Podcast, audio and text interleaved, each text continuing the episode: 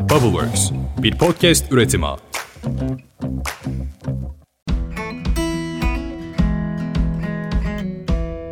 Herkese selam, Ditopik Düşüncelere hoş geldiniz. Ben Dilara. Bugün her zamankinden farklı olarak yalnız değilim. Ditopik Düşüncelerin ilk konuğu çok özel ve bu bölümde birlikte aslında sizlere yeni de bir seri sunuyoruz. Bu seride hayatı bir şekilde mimarlığa değmiş olup farklı alanlarda çalışan ve üreten isimlerle birlikte olacağız. Bugün konuğumuz oldukça önemli kitlelere hitap eden gazeteci, sunucu, YouTuber ve aynı zamanda podcaster Özlem Gürses. Özlem Hanım merhaba, hoş geldiniz Ditopik Düşüncelere, nasılsınız?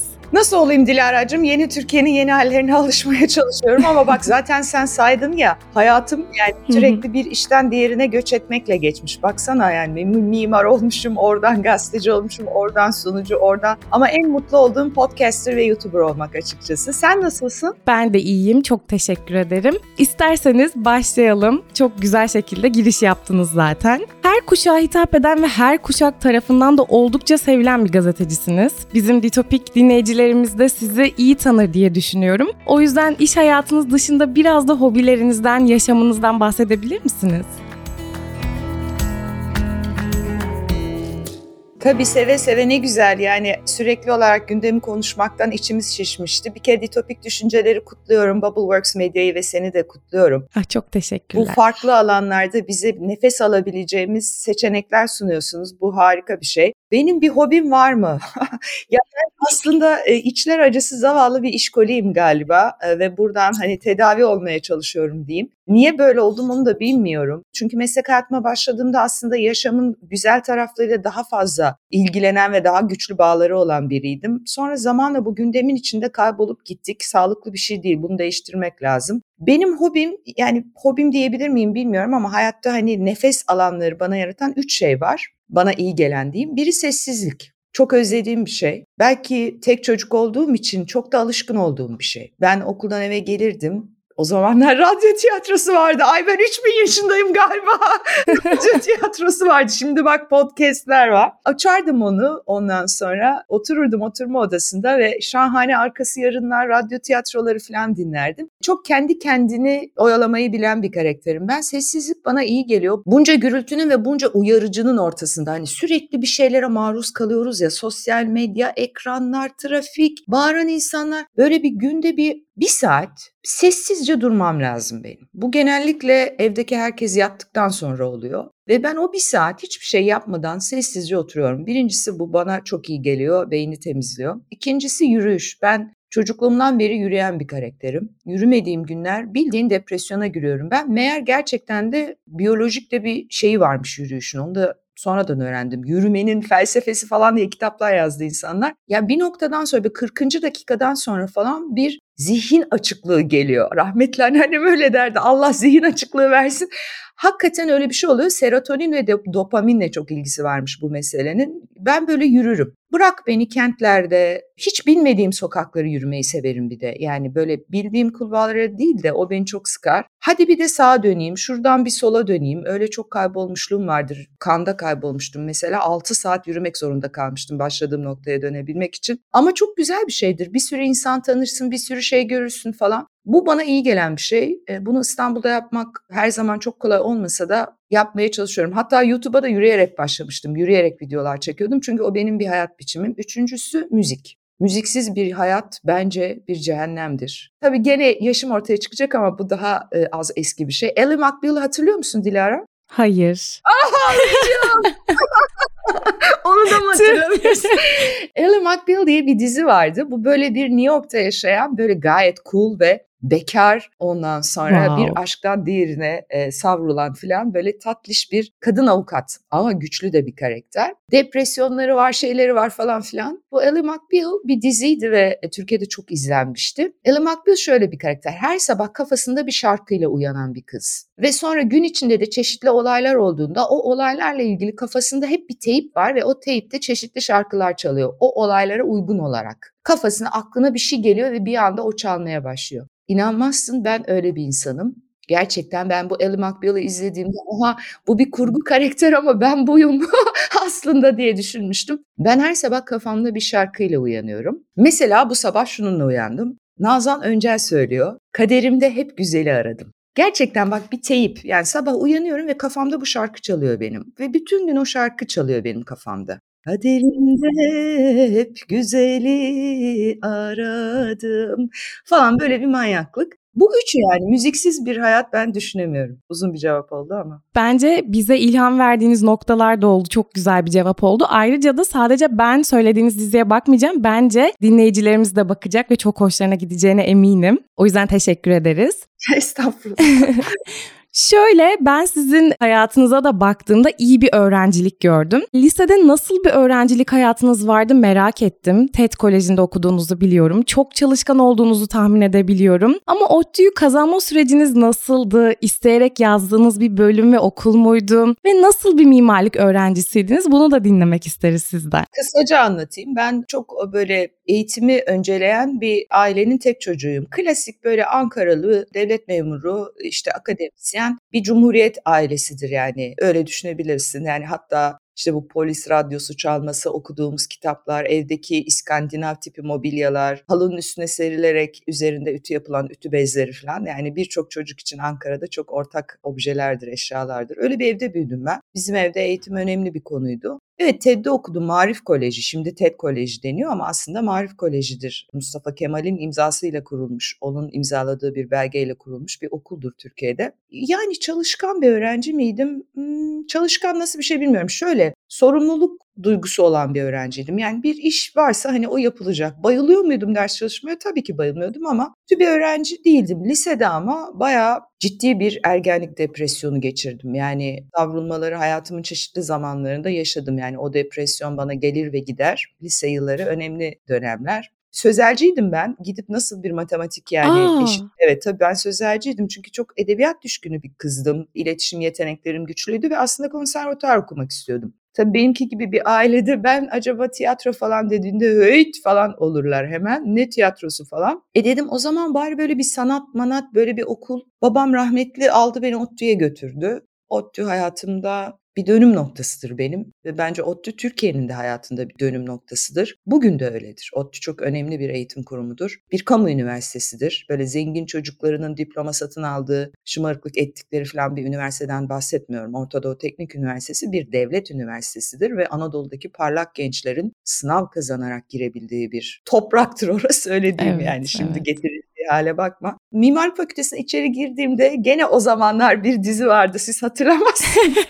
Fame diye bir dizi vardı, Fame. Bir konservatuarda geçerdi. Ben onun hastasıydım. Sabah akşam o diziyi seyrederdim, Fame'i. Şarkıları da çok meşhurdur. Bak şimdi de o çalıyor kafamda. Biraz müzikal gibi bir dizi miydi? Tabii, tabii, değil mi? Müzikal diziydi, evet. Fame, I wanna live forever, la la la la la la la falan diye bir şarkısı vardı. Böyle bir girdim Mimarlık Fakültesi'ne. Aa, aynı o ortam, biri resim yapıyor, öbürü saksafon çalıyor, öteki bir çizim yapıyor falan dedim. Çok güzel ya, burası konservatuvar gibi. Kazanmak kolay olmadı. Kazanamadım zaten, şehir ve bölge planlamayı kazandım. İkinci tercihimi tabii aynı fakültede diğer bölüm kazandım. Orada ama bölüm birincisi oldum. Yatay geçiş yaptım mimarlığa. Hani mimarlıkta okurken de mesleğin bana göre olmadığını anlamıştım, biliyordum. Çok böyle... Farklı dünyalar ve bir de tabii yetenekli olman lazım. Yani böyle de bir durum var. Ben öyle o kadar soyut düşünce, geometri, hacimsel ilişkiler falan, benim kafa pek böyle çalışmıyor. Ben daha sözelciyim. Yani benim hikayem böyle ama bir sürü genç arkadaşımın ki böyle değil mi zaten? Kim hakikaten seçtiği hayatı yaşıyor ki? Maalesef böyle ama ben tabii şanslıydım. İyi bir üniversitede, çok iyi bir bölümde ve muazzam bir kadroyla okudum. Bana bir yaşam tecrübesi oldu o. Bir meslek vermedi. Bir diplomam oldu ama mesleğim olmadı mimarlık, ama muazzam bir bakış açısı ve bir dünya görüşü elde ettim Ortadoğu Teknik Üniversitesi'nde. Minnettarım oradaki bütün herkese. Bence çok güzel özetlediniz. Ben de mimarlık mezunu biri olarak bu şekilde söylerdim kesinlikle. Ve sizin şöyle bir ibareniz var. Bir diploması olan ama bir mesleği olmayan insanlar, yani aslında seçmediği bir bölümden mezun olarak mezun olanlar, genellikle hayatta ne yapacaklarını bilemeyerek başlıyorlar bu ülkede. Bu çok güzel bir söz, çok da doğru. Siz bir de zor bir bölüm okumuşsunuz. Az önce de söylediğiniz gibi mimarlık ekstra ne yapacağını bilemediğimiz bir meslek bence mezun olunca. Çünkü çok fedakarlık ve uzun staj dönemleri, hatta parasız çalışma dönemleri ve fazla mesailer istiyor biliyoruz ki. Siz de bir mimarlık bölümünü istememenize rağmen mimarlıktan yüksek lisans yapıyorsunuz daha sonra. Şimdi bu noktada sorum şu, uzun emekler verdiğimiz bölümlerimizi bırakmak ve rota değişikliğine gitmek sandığımızdan aslında daha zor biliyorum. Sizi mimarlıkta tutan şey neydi? Yüksek lisans yaptıran şey neydi? Dilara, öte yandan yani bu hayatımızı değiştirmek, kendimizle ilgili değişim kararları almak çok sert virajlar ve önemli eşikler ama bir yandan da başka türlüsü heba edilmiş bir ömürdür. Neyi değiştiremiyoruz ki aslında hayatta? Yani işte evliyken bekar olabiliyoruz, bekarken evlenebiliyoruz, anne değilken anneliği seçebiliyoruz ya da anne olmayı tümüyle reddedebiliyoruz, doğduğumuz kenti değiştirebiliyoruz, doğduğumuz ülkeyi terk edebiliyoruz, ana dilimizi öğreniyoruz, onun yanına üç tane daha dil koyabiliyoruz, ailemizi terk edebiliyoruz, ailemizi değiştirebiliyoruz, kendimize seçilmiş kız kardeşler, erkek kardeşler, seçilmiş anne babalar bulabiliyoruz. Kaderimizi değiştirebiliyor muyuz diyeceğim, onu da değiştiriyoruz aslında çünkü verdiğimiz her kararla hani şey gibi, Alice'in tavşanı gibi ya da Matrix'teki mavi ya da kırmızı hapı seçmek gibi aslında bir yol ayrımında sağa mı döneceğiz, sola mı döneceğiz, bilinmeyen bir patikaya mı yürüyeceğiz, dümdüz mü gideceğiz, yoksa tamamen U dönüşü yapıp başladığımız yere geri mi döneceğiz? Yani yolculukla ilgili tüm seyir kararlarını, rotayı biz değiştirerek karar veriyoruz aslında. Ben mezun olduğumda evet çok haysiyetli, çok itibarlı bir diplomam vardı ama meslek dediğin şey, yani yapmak istediğin şey senin kendinle ilgili bir karar ve o her zaman diplomanla ilgili değil işte Türkiye'de. Ama o kadar çaresizsin ki ya düşünsene dört sene muazzam bir okul okumuşsun ve çok aslında itibarlı bir diploman olmuş. Ama hayatı ertelemek istiyorsun çünkü ne yapacağını hala bilmiyorsun. Nereden başlayacağını hala bilmiyorsun. Özellikle genç kadınlar, e tabii bir de işte çevrende e artık üniversiteden de mezun oldun. Hani sana da bir kısmet mi bakılsa falan, yani bizim kuşakta öyle şeyler de vardı. Hani hayatı ertelemek için, kaçmak için daha doğrusu yapacağım en iyi şey yüksek lisansa başlamak. Bir iki sene daha oyalanayım bakalım. O arada karar veririm duygusu. Ben de öyle yaptım. Çok sevdiğim sanat tarihinde, mimarlık tarihinde yüksek lisansa başladım. Sözelci olduğum için işin o tarafı çok ilgimi çekiyordu tabii, sanat tarihi tarafı. İyi de bir öğrenciydim. Orada da bölüm birincisiydim bu arada. üç virgül doksan bir'de ortalamam dört üzerinden. Ama işte yaşam sana böyle...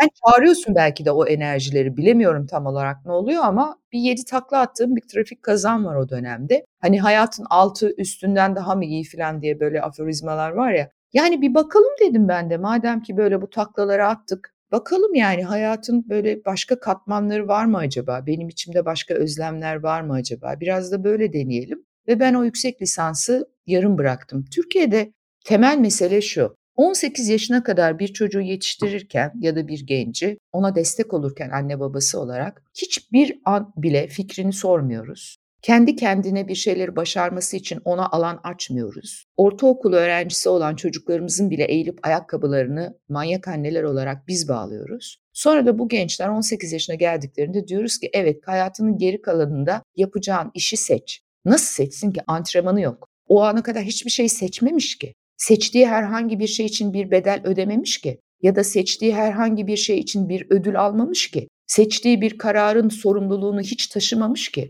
Yani ne yemek istediğine, saat kaçta yemek istediğine bile sen karar vermişsin. Sonra on sekiz yaşına geldiğinde hadi bakalım diyorsun. Ne oluyor peki? Hayat seni o noktalara getiriyor. Hani bazen böyle bir file'ı, bir dosyayı bilgisayar ekranında kapatmak istersin. Kapanmaz yani bir türlü. Aynı öyle yani, sürekli bitirmediğin her iş, vermediğin her karar, ertelediğin her hayat eşiği günün birinde geliyor, gene seni buluyor. Onun için yani yol ayrımlarında karar vermek lazım ya. Kesinlikle öyle ve aslında bizim bu hayatta varoluşsal sancılarımızla ilgili çok güzel noktalara değindiniz ve aslında bir sonraki sorumun bir kısmını da cevapladınız gibi diyebilirim. Ben de tam bu noktaya değinecektim. Bir trafik kazası geçiriyorsunuz ve o kazadan sonra diyorsunuz ki bu andan sonra kendi seçtiğim hayatı yaşamaya başlayacağım. Ditopik Düşünceler Podcast'ın ilk bölümü ve genel mottosu varoluşsal sancılarımızın bizi potansiyellerimizle tanıştırması üzerineydi. Hala öyle. sizin varoluşsal sancınız da aslında neydi diye soracaktım ama çok güzel bir şekilde anlattınız. O kazadan sonra kariyer değişikliğine, yani bir rota değişikliğine gidebildiniz ve bu rota değişikliğine aileniz nasıl bir tepki verdi?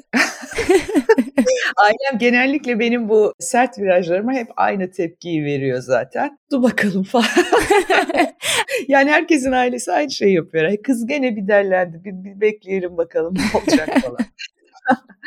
Yani ne tepki versin? Bütün anne babalar aslında evlatlarının iyi, mutlu, sağlıklı, huzurlu olmasını istiyorlar. Bunu niye istiyorlar biliyor musun? Daha fazla o evladın sorumluluğunu taşımak istemedikleri için evet. istiyorlar aslında. Ama bizim seçmediğimiz bir şekilde bunun gerçekleşmesini istedikleri zaman büyük çatışma çıkıyor. Bir de şöyle bir sıkıntı var. Gençler kendi kararlarının sorumluluklarını almıyorlar Türkiye'de. Öğretilmemiş çünkü bu onlara. Dediğim gibi antrenmanları yok. Onun için anne babalar bir de şundan korkuyorlar. Ya bu gene yanlış karar verirse, başına bir şey gelirse ihale yine bize kalacak. Yani gene bunun yükünü biz taşıyacağız. Böyle bir endişe de var bence. Ne olacaksa olsun artık ben bu sorumluluğu almaya kararlıyım dediğinde yani evrenin kapıları da açılıyor biliyor musun? Yani ilginç bir enerji dönüşümü oluyor ve bazı şeyler senin önüne çıkmaya başlıyor. Bana da öyle oldu. Ben bir de evliydim o zaman, yani dedim ya sana hani genç kadınlar için bir de böyle bir eşik var toplumda. Yani yeni evlenmiştim gerçi, sekiz aylık bir evliliğimdi. Oradan ayrıldık, karar verdik eski eşimle. Çoluk yok, çocuk yok, zaten yeni başlamışız bir ilişkiye. O evliliği bitirdim, tezi yarım bıraktım o kazadan sonra. Uzun süre sağlığımla uğraştım tabii, kısmi felç geçirdim ben. Vücudumda çok ciddi sakatlıklar kaldı. Sonra hayata tekrar geri döndüğümde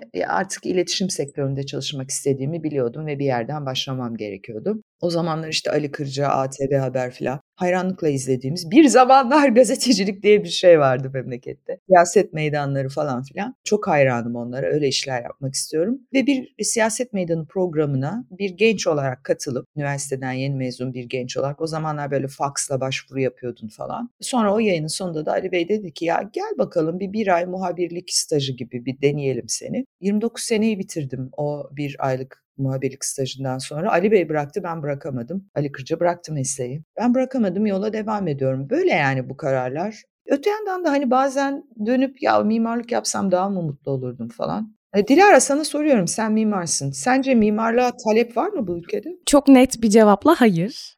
Bu bu ülkede herkes mimar. Herkesin profesyonel fikirleri var onlara sorsak. Yani bu ülke mimarlık sektöründe var olmakta çok zorlanan bir ülke. O yüzden ben o noktadaki varoluşsal sancıları meslektaşlarımın çok rahatlıkla anlayabiliyorum. Ne kadar talep olduğunu mimarlığa yaşadığımız kentlere bakarak görebiliyoruz. Aynen yani. Öyle. Dolayısıyla hani gazeteciliğe ne kadar talep var, e, mimarlığa da o kadar talep var bu ülkede. Yani bu ülkede para kazanmak, mutlu olmak için yani birkaç tane seçenek var zaten son on beş yirmi evet. yıldır. İşte emlak komisyonculuğu, kripto para borsası, ikinci el araba satış, çimento müstahsilliği falan gibi işler yaparsan yani tabii hayat çok güzel, ama onun dışında benim gibi, senin gibi, birçok genç arkadaşım gibi yaşamla bir meselen varsa, yani yaşamla bir meselen varsa derken de kavga dövüşten bahsetmiyorum. Yaratıcı düşünce adına bir şeyleri de farklı yapmak, yani öyle değil de böyle olsun falan gibi. Burası değişik düşünenler için maalesef şey yani. Zor bir alan. Evet, kesinlikle zor. Katılıyorum. Ve yani dolayısıyla bizi daha zor bir döngüye sokuyor aslında bu ülke. Çünkü gerçekten iyi şeyler yapmak istiyoruz ve bu ülkede bir vizyon sorunu var. Hepimiz de bunu yaratıcı alanlarda çalışmak isteyen insanlar olarak hepimiz görüyoruz, anlayabiliyoruz. Ve bu ülke bizi sürekli olarak değişik döngülere de sokabiliyor. Siz de bir kariyer değiştirdiniz ama bir şehir, bir düzen değiştirdiniz aynı zamanda. Medya sektöründe işe başlıyorsunuz. Tamamen okuduğunuz meslekten bağımsız olarak ve bu konuda başarılı olduğunuzu da görüyoruz. Bunları yapmanızı sağlayan motivasyon neydi? Çünkü dinleyicilerimiz bolca ilham arayacaklar her söylediğinizden ve bu onlar için de iyi bir ilham olacak. Motivasyonunuz neydi? Kendim olabilmekti, mutlu olabilmekti, istediğim gibi yaşayabilmekti. Öte yandan başka çarem de yoktu zaten. Yani diğer ihtimal şuydu, bir ömrü heba etmek, bir bilgisayarın arkasına saklanmak, bir evlilik cüzdanının arkasına saklanmak, adı maaş olan bir bordronun arkasına saklanmak. Yani diğeri buydu, yani teslim olmaktı. Toplumun saçma sapan beklentilerine, El Alem terör örgütü dediğim, kim olduğu belli olmayan, sürekli o ne, o ne der, bu ne der filan gibi saçmalıklara. Teslim olmaktı diğer alternatif. Bu bana uygun bir şey değildi. Bunu yapamazdım. Başka çarem yoktu. Kendime bir yaşam kurmalıydım. Ha işte ama şöyle şeyler var. İşte parayı nereden kazanacaksın? Yok efendim kendine nasıl finanse edeceksin? Ya inan bana bulunur o yollar. Bulunuyor biliyor musun? Ya bunca sanatçı nasıl başarmış mesela, değil mi? Bunca ressam dünyada nasıl başarmış? Bunca müzisyen, bunca oyuncu nasıl başarmış? Bunca yazar, romancı. Kolay değil ki onların da hayatları mesela. Öyle ya da böyle bir şekilde bir yollar bulunuyor, bir hayat kuruluyor, bir şey inşa ediliyor yani. Ben tabii böyle hani insanlara öneri, nasihat falan bu çok nefret ettiğim şeylerdir. Biri bana böyle bir nutuk çekmeye başladığında, bir nasihat verdiğinde falan böyle bir uçan tekmeyle sağlı sollu girmek geliyor içimden yani. Çünkü biz çok nutuk dinledik ya bu ülkede yani. Siyasetçi ayrı nutuk attı, anne babamız ayrı, okulda öğretmen, askerde çavuş falan bay gelmiş vaziyette bana. Onun için arkadaşlarımız eğer öyle algılamazlarsa ben ne yapmaya çalıştım? Belki bir tek onu söyleyebilirim. İnsanın kendini tanıması önemli bir şey. Ama soru şu, insan kendini nasıl tanır? Ne istediğini çok iyi bilerek sanırım. Nasıl ama? Nasıl bileceksin onu? Evet, hayat yaşayarak aslında öğrenmek biraz da ama. Tam da bunu evet, söylüyorum ya. Evet. O yüzden böyle onunu böyle biraz belaya sokmadan insan kendini tanımaz. Şey derler ya, elini pisletmeden olmaz gibi bir terim var. Aynen. Evet. Yani biraz böyle bir yola çıkman lazım ya. Böyle oturduk kanepede sabah akşam çek yat, akşam televizyon, dizi, o bu video game, yattın uyudun, sabah uyandın gene aynı şeyler. İnsan böyle tanımaz ki kendini. Evet, evet. Yani bu yürüyüş meselesi hani benim hayatımda sembolik bir değeri de var.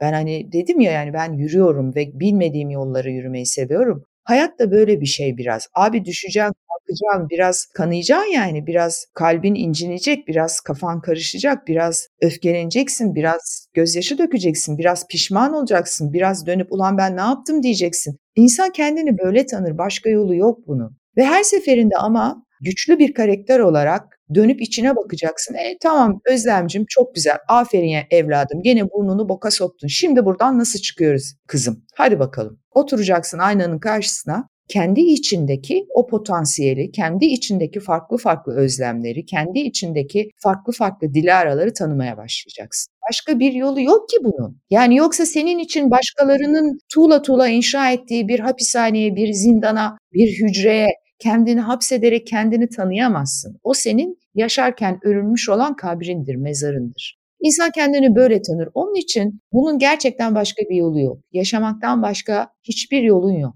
Ve orada da yapman gereken şey kendini kandırmayacaksın kardeşim. Ne zaman kendine yalan söylemekten vazgeçiyorsun? Ya işte idare edelim, biraz daha öyle edelim, aslında bakıyorum da bu işte o kadar da kötü değil falan. Ya adam da kötü adam değil şimdi de falan. Bu yalanları söylemeyeceksin. Net dönüp soracaksın kendine. Özlem mutlu musun? Ha, niye değilsin? Niye değilsin yani sen mutlu olamadığın için mi mutsuzsun? O da bir kendini tanımanın bir yöntemi. Depresifsin belki, travmaların var belki, farkındalığın az belki, öfke sorunun var belki. Bunlarla da yüzleşeceksin. İyi tarafların var, kötü tarafların var. Akşam yatıp yastığa başını koyduğunda abi burada da ortalığı bir çuval inciri bok ettik dediğin işlerin var. Aferin kızım şöyle yanağından bir makas aldım bak bugün bunu iyi yaptın dediğin işlerin var. Böyle reel bir şekilde böyle bir Pollyanna gibi değil, bir masalın içinde gezer gibi değil ya da birilerinin sana anlattığı şeylere böyle affedersin ha evet aynen öyle falan diye başını sallayarak değil. Her seferinde bir sorarak bir öyle mi oldu böyle mi oldu? Yani kendine dürüst davranarak başka türlü bir hayat mümkün değil yani. E, günün sonunda şudur o yetmiş yaşına gelirsin ya da seksen dersin ki aha bitti. Evet e ne yapacağız şimdi? Bunu yaşamamak için şimdi biraz kırılıp dökülmeye razı olmak lazım. Başka hiçbir yolu yok bunun. Dürüst olmadan ve cesaretsizce bu iş olmuyor yani. Evet dürüst kendine dürüst. Evet. Geçen gün annemle bir sohbet ediyorduk. Şimdi tabii böyle yüzleşmeler bizim evde. Annem yetmiş altı yaşında, ben elli üç yaşındayım. Biz böyle ediyle büdüye dönüşmüş vaziyetteyiz. İkimiz de ayaklarımıza çetiklerimizi, yün çetiklerimizi geçiriyoruz. Bir pufumuz var ortak. Ayakları uzatıyoruz ve sohbet ediyoruz. Dedi ki bana, sen dedi bana genç kızken yalan söyledin mi? Soruya bak ya. Şimdi ben böyle bir durdum. Şöyle bir cevap verdim. Ben sana yalan söylememişimdir de. Sen bana sorulmaması gereken sorular sormuşsundur belki. Mesafe önemli. Nerede, ne şekilde ve hangi üslupla sınır çizmen gerektiğini ancak o sınırları koymaya başlayarak öğrenebilirsin. Evet, çok önemli bir nokta bence. Siz az önce potansiyellerimizden bahsettiniz ve aslında bizim varoluşsal sancılarımızı keşfettiğimiz süreçlerden de bahsettiniz. Şimdi ben size şöyle bir soru soracaktım, siyaset meydanıyla ilgiliydi bu soruda. Herkesin bir o anı vardır ya. Bazılarımız o anı bekleriz, bazılarımız aslında o anın içindeyizdir. Ve belki de varoluşsal sancılarımızı keşfettiğimiz aynı anda potansiyellerimizi de keşfediyoruz. Siyaset meydanına konuk olarak katıldığınızda programın sonunda da Ali Kırca size bir muhabir olarak haber merkezinde iş teklif ettiğinde, deneyip isteyip istemediğinizi sorduğunda sizin için o an katıldığınız siyaset meydanı programı mıydı ya da Ali Kırca'nın o sorusu muydu? Ne hissettiğiniz o soruyu duyunca, işte benim için potansiyelimi gösterebileceğim yer burasıdır mı dediniz? Öyleyse de insan o anı nasıl anlar? Bunu sormak istedim size. Çok tatlı ama hayır, o an değildi. O tabii bir dönüm noktasıdır hayatımda ama sen daha çok şeyi soruyorsun galiba, böyle aha moment dedikleri. Evet, aha. Evet. Evet. Bu benim başıma niye geliyor olabilir? Şimdi ben ne yaşıyorum? O yedi takla attıktan sonra bir şarampolin dibinde arabam ters dönmüş. Ben şoför koltuğunda değilim, kemerim yoktu o zaman. doksan altı yılı, büyük hata. Yandaki koltuğun, yani şoför yanı koltuğunun ayak konulan yerine ikiye katlanmış bir şekilde sıkışmış durumdayım. Of. Kafam torpidonun üzerinde duruyor. Sağ kalçam el freninin üzerinde duruyor.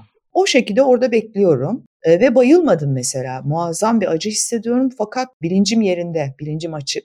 Ne olduğunu farkındayım. Bir süre sonra insanlar koşmaya başladılar yanıma. Görüyorum o yukarıda. Sonra beni bir nakliye minibüsünün arkasına yatırdılar. Ben o sırada sakın lütfen beni taşımayın, sedye getirin falan diye bağırıyorum. Çünkü biliyorum ki omurlarım kırılırsa tekerlekli sandalyeye geçeceğim demektir o. Bir şekilde bir sedyenin üzerinde acilden giriş yaptığım anı hatırlıyorum. Sonra duvarları beyaz boyalı bir hastane koridorunda başımda iki tane acil hekimi bana bakarken sedyede yatıyorum. Sağ bacağımdan hafif bir kemik sıyrılmış durumda. Kan akıyor oradan, görüyorum.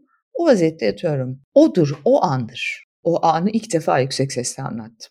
Özür dilerim. Hiç yüksek sesle anlatmamıştım bunu. Kafamın içinde belki bin kere yaşamışımdır ama hiç yüksek sesle anlatmamıştım bunu. Büyük bir travmadır şüphesiz ki hepimizin var. Kim bilir bizi dinleyenlerin ne biçim travmaları var. Onlardan özür diliyorum şu anda. Bu benim başıma geldiğine göre ve ben buradan şu anda ölmeden sağ çıktığıma göre burada bana bir mesaj var. Evet, bir sebebi var. Bir sebebi var. Yaşam bana ikinci bir şansı verdiğine göre bu bir kutlama olmalı. Ben bu kazayı bir armağan olarak, başıma gelmiş muhteşem bir lütuf olarak kabul etmeliyim. Ve burada bana düşen bir görev var, bunu iyi anlamalıyım. Ben o seviyede bunu düşündüm. Eminim şu anda bizi dinleyenlerin kendilerinde, kendi yaşamlarında ve çevrelerindeki hayatlarda böyle sayısız şey vardır. Oradan kendini çekip çıkarmak çok zor, biliyorum. Evet. Bizimki gibi bir ülkede, bizimki gibi aile kültürleriyle, bizimki gibi yoksulluğun çok yaygın olduğu, seçeneklerin çok az olduğu iklimlerde çok zor, biliyorum. Ama bir tek şey söylemek istiyorum, mümkün. Bu ülkede benim haberin hikayesini yaptığım, sayısız travma geçirmiş, babası tarafından tecavüze uğrayıp bugün Hayata Katıl lokantasını kurmuş Ayşe Tükürkçü var mesela. Yani o kadar çok insan var ki. Yani onun için, yani o anda başımıza geleni belki değiştiremeyiz ama o başımıza gelenle biz ne yapabiliriz? Bunu değiştirebiliriz. Mor ve Ötesi'nin bir şarkısı var ya, tamiri mümkün kalbimin. Ay ne güzel, bak işte şimdi de bu şarkı çalsın kafalarımız. Evet, evet, kesinlikle öyle. Biraz havayı dağıtmak istiyorum. Tekrar mimarlığa dönmek istiyorum. Hiç özlüyor musunuz mimarlığı diye bir soru soracağım ama aslında şimdi soracağım soruyu siz az önce düşündüğünüzü söylediniz. Ara sıra durup acaba mimar olsam nasıl bir özlem olurdu diyor musunuz? Çünkü ben sizde ve sizin gibi insanlarda şunu gözlemliyorum. Dijital dünyadan kopmamaya çalışıyorsunuz. Her zaman sosyal medyayı iyi kullanmaya çalışarak işinizi yapıyorsunuz. Yani ve farklı farklı disiplinleri bir arada tutabiliyorsunuz. Ben bunun mimarlık disiplininin bir yansıması olduğunu da düşünüyorum. Yani kendimde ya da başka bu gözlemlerde de fark ediyorum. Bilirsiniz mimarlar çok yönlü olmalı, sosyal olmalı, kreatif olmalı. Siz de gazetecilik kariyerinizde bence mimarlık gibi bir eğitimden gelmiş olmanın getirdiği disiplinle de böyle dinamik kalıyorsunuz diye düşünüyorum. Ne dersiniz? Farklı eğitim disiplinlerinin ve ekollerinin bununla bir ilgili durumu var mı, yansıması var mıdır sizce? yüzde yüz katılıyorum sana Dilara. Bir kere gazeteciliğin çok önemli bir bölümü zaman yönetimidir. O gün yapmadığın haber ertesi gün çöp. Yani böyle çalışmamın bir sebebi de bu. Yani ben sürekli bir zaman yönetimi yapmak zorundayım. Bir haberi atlayamam, bir haberi en tazesini mesela şimdi podcast yapıyoruz ve sabah insanlar uyandığında ben istiyorum ki yani o sabahın o günün en taze haberlerini, yani bu bir kürasyon aynı zamanda. Şimdi mesela dün gece gece yarısı saatlerinde Merkez Bankası Başkanı'nı atamış Cumhurbaşkanı ve Hafize Gaye Erkan Merkez Bankası Başkanı olmuş. Ben bunu atlamışım mesela dün gece çünkü daha erken verdim ses kaydı. Mesela buna bunu düşündüm sabah uyandığımda ama daha geç versem ekip bitik vaziyette falan, bir de yani uykumuz var bilmem ne falan. Şimdi dolayısıyla zaman yönetimi, disiplini benim kesinlikle mimarlıkta öğrendiğim bir şey. Bir projeyi zamanında teslim etmek, bir şantiyeyi zamanında bitirmek, bir yapıyı, bir inşaatı zamanında müşteriye teslim etmek ve esnek çözümler getirebilmek. Yani yolculuk sırasında, yol sırasında yani öyle çizdin. Tasarımın öyleydi. E geldin şantiyeye, yok abi o usta yok, o malzeme yok, e, ah, o iş. Evet.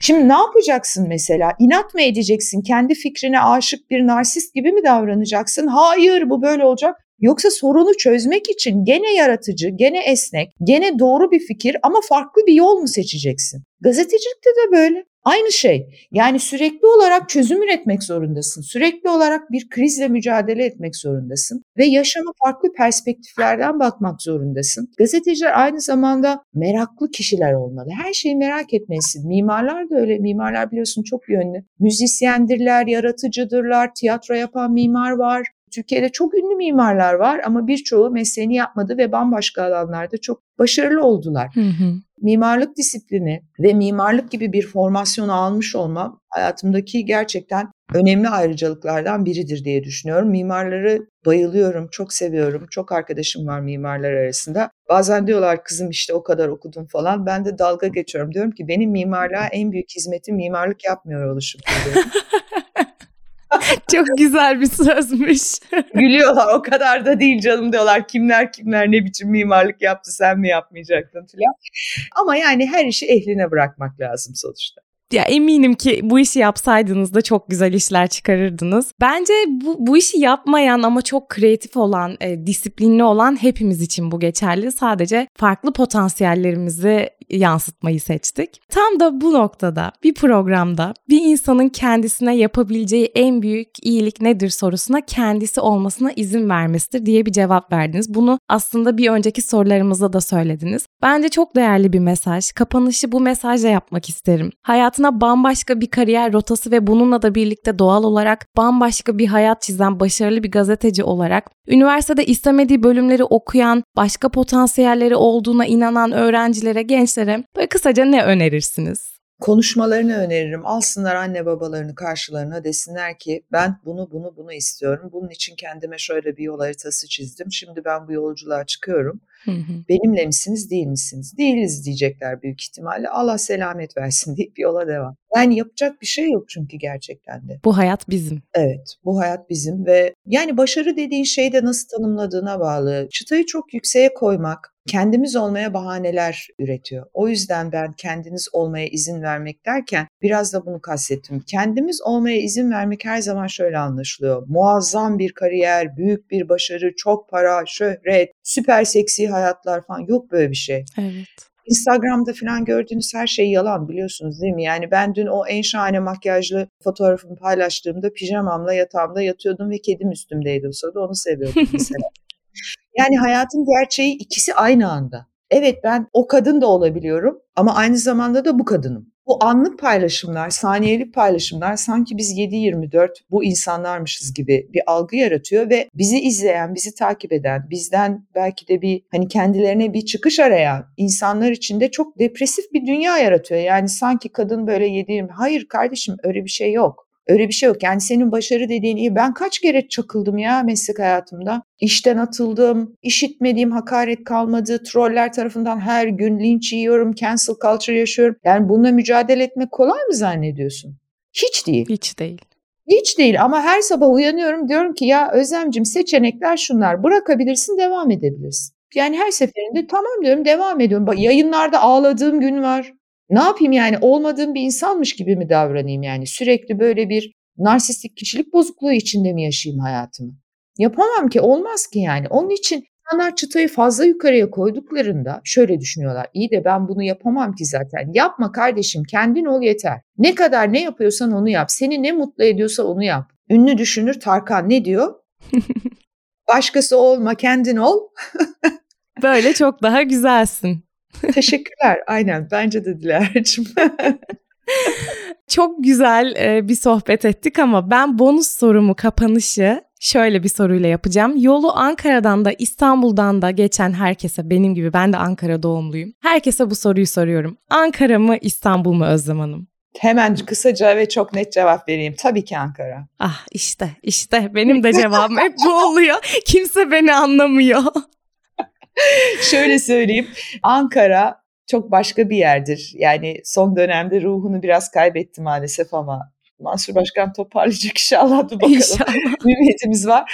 Ee, ama yani İstanbul turist olarak şahane ama Ankara'daki dostluklar, Konur Sokağımız, Yüksel Caddemiz, kalemiz, bahçeli evlerdeki pastanelerimiz, Seymenler Parkımız, Seymenler Parkımız, Tunalımız, Çankaya Köşkümüz, Bakanlıklar, evet. Buralar bambaşka bambaşka dünyalardır. Tabii ki benim harika üniversitem Ortadoğu Teknik Üniversitesi. Ankaralıyız yani.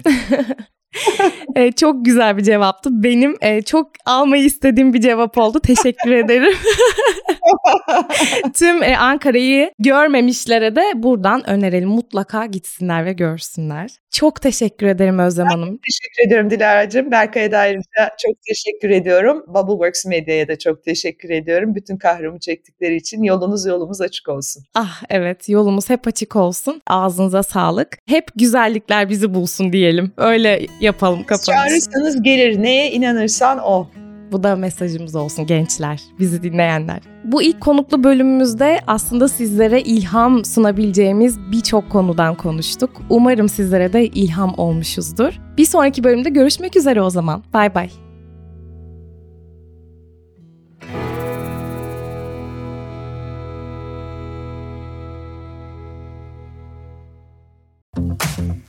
Bubble Works, bir podcast üretimi.